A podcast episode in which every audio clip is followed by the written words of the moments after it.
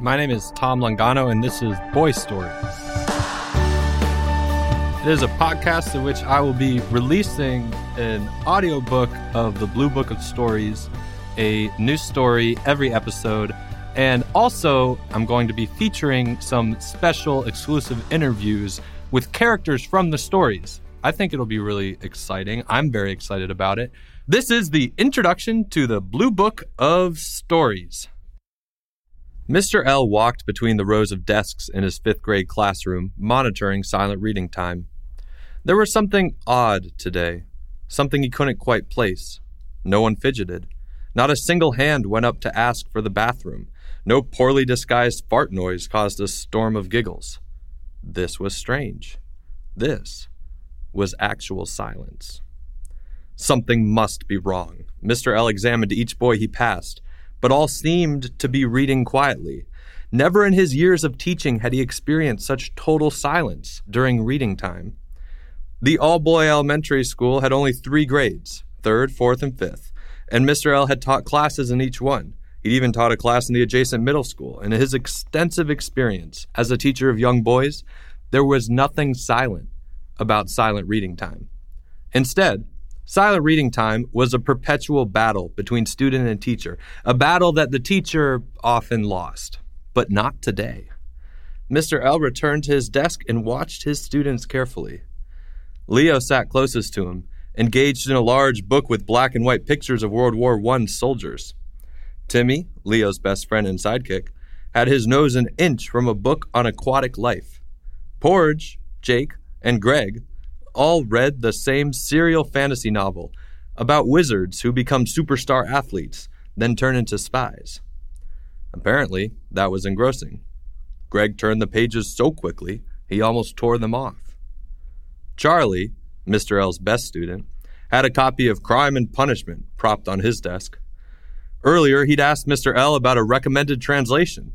Mr. L made a mental note to check with Charlie's parents about this. There were certainly some themes in that book which might be considered inappropriate for a fifth grader. Then Mr. L stiffened. His gaze had traveled to Albert, who was also reading a copy of Crime and Punishment. Albert was not Mr. L's best student. He was not even close to top five or ten. Mr. L swiftly stood and walked over to Albert's desk. Albert shifted around but Mr. L couldn't see what he was doing until he reached him. Albert, he whispered, what are you reading? Just a book, said Albert quickly. Mr. L grabbed it. He turned some of the pages. It was Crime and Punishment. Interesting, he said. What made you want to read this? Charlie recommended it, Albert answered. He said it had murder and stuff, and I thought that was cool. Mr. L paused. Albert blinked up at him. Do you like it? Mr. L asked. It's all right, I guess. Mr. L glanced around the classroom. All the faces were turned toward him, watching. He realized that now he was disrupting their silent reading. Mr. L returned the book to Albert's desk. Okay, he said. Well, uh, if you don't understand it, you can always try something else. Albert nodded. Then he reopened the book and flipped to the page he was on. Mr. L stared at him as if trying to solve a difficult puzzle. That's when he saw out of the corner of his eye Jeffrey. Jeffrey was reading a colorful book with a prancing unicorn on the cover. This was not unusual for Jeffrey, but the book was upside down. Silently, Mr. L slid round the desk and behind Jeffrey. Jeffrey was so captivated by his book that he didn't notice. Other boys did, though, and looked on with wide eyes. Leo cleared his throat, as if trying to warn Jeffrey. Jeffrey didn't hear. He turned another page, entranced. Mr. L leapt forward and snatched the book from his hand. To his surprise, another book fell out and onto the floor. It was small and fit behind the pages of the unicorn book. As Mr. L stooped to pick it up, every boy in the class held his breath. Jeffrey trembled. Mr. L examined the cover dark blue with golden lettering. The Blue Book of Stories. Mr. L turned it over in his hands, confused. Jeffrey, what's this? he said. Um, said Jeffrey. Uh, a book, sir. What book? When Jeffrey didn't answer, Mr. L looked away from the book to stare at him. The boy appeared earnest. Mr. L wondered what sort of horrors could be in this book that made it so secret and so appealing to the likes of Jeffrey. He glanced around the classroom, and sure enough, the same blue cover was sticking out of other books, or hastily crammed into desks, or hidden in laps. This was the reason for the silence. They were all reading the same book. Jeffrey, what is this book? Mr. L repeated. Sorry, sir, Jeffrey stammered. But but but it's not for you. Not for me? Uh, no, sir. Well, who's it for then? Jeffrey didn't answer. Mr. L tried again. What is this book? Jeffrey glanced around the classroom at the other boys. Then he looked back to the teacher and said, It's a book about my life, sir. The bell rang to signify the end of silent reading. Mr. L dismissed the class and they pushed out the door for break. Jeffrey held out his hands for his book. But Mr. L did not give it back. I'm going to look at this a bit closer, Jeffrey, he said. I'll return it to you after break. Disappointed, Jeffrey joined the others outside the classroom. Mr. L walked back to his desk. The fifth graders gathered at the window, sneaking glances to see if he was reading the book. Instead, he sat down and propped up their history textbook, Explorers and Visionaries of the 16th Century.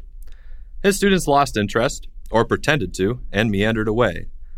And after a moment, Mr. L snuck the Blue Book of Stories between the pages of his textbook.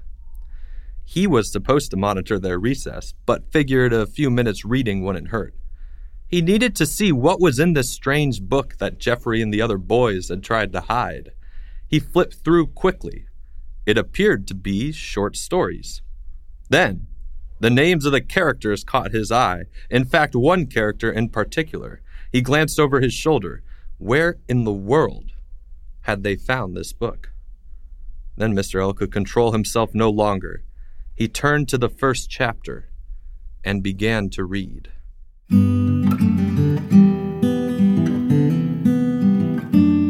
I am joined right now by actually a special guest for today, and this is this is Jeffrey. Jeffrey, please say hi.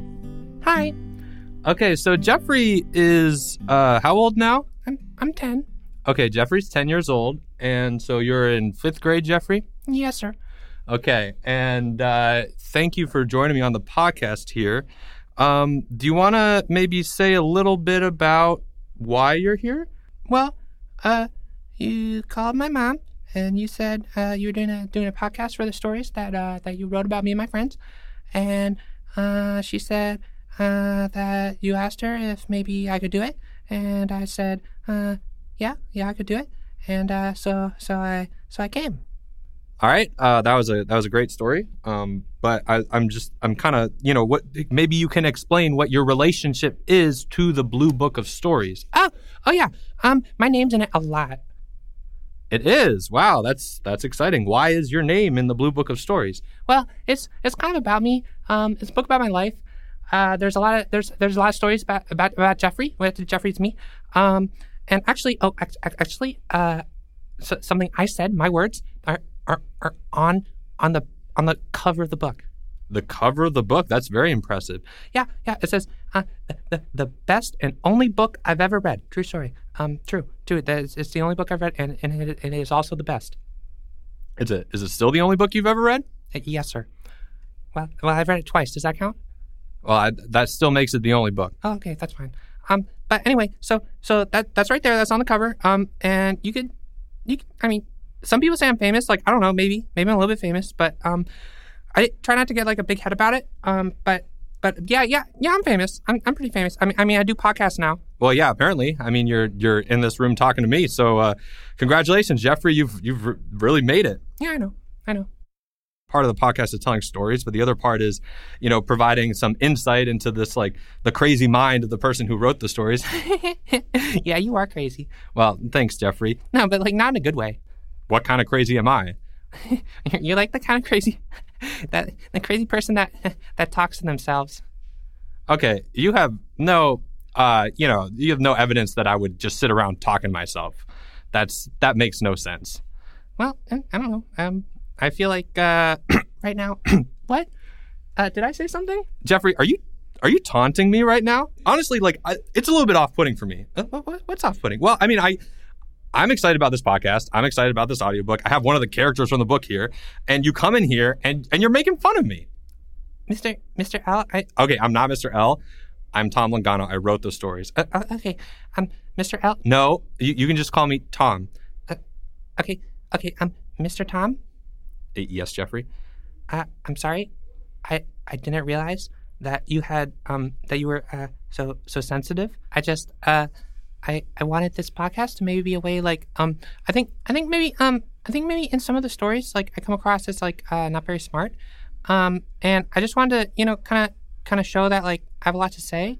Um I have a lot of thoughts. Um and this podcast could be a good way for me to like show those thoughts in a in a way that's um maybe better than your poorly written stories do. Wait, excuse me? What? Sorry, did I say something? You, you sorry. You, you I think you just said that the stories that I wrote about you and your friends, Mhm. you said they were poorly written.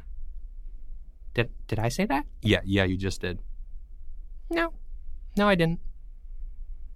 It, you literally just it's recorded. I mean, we could we could rewind the recording and see what you said, but I'm pretty sure you just said that they were poorly written stories. Well, I mean, they're yeah. Let's. They they weren't the best written stories. Uh, Jeffrey, why don't you write your own stories? Okay? Why why don't you write your own stories and then we can see which is a good or a bad story. All right? You, you know what else? You've only read one book. You've read one book. All right? This is the only book you've ever read. So, on what basis are you critiquing my stories? Okay? On what basis? That's what I want to know. so you uh you feel pretty big? What? You feel feel pretty big right now? Uh, no, no, I don't. I don't feel feel big. Did it make, make you feel big to argue with a ten year old? Uh, I'm sorry. M- Mr. Tom, no, nothing's perfect, and uh, you just gotta you just gotta realize that you know you can you can try really really hard at something and and still fail. Thanks, thanks, Jeffrey. Hey, You're welcome. Okay, well, I think at, at that point we're gonna we're gonna end the interview. Uh, thank you so much for listening to this podcast. Uh, please subscribe if you like it. Tell us what you think in the comments and in the reviews. You can contact me through tomlongano.com with any questions um, or any other feedback you might have.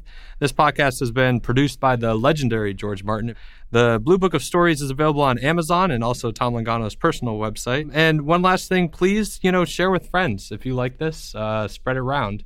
But thank you so much for listening. This has been so much fun for us. We hope it is just as much fun for you. See you next time.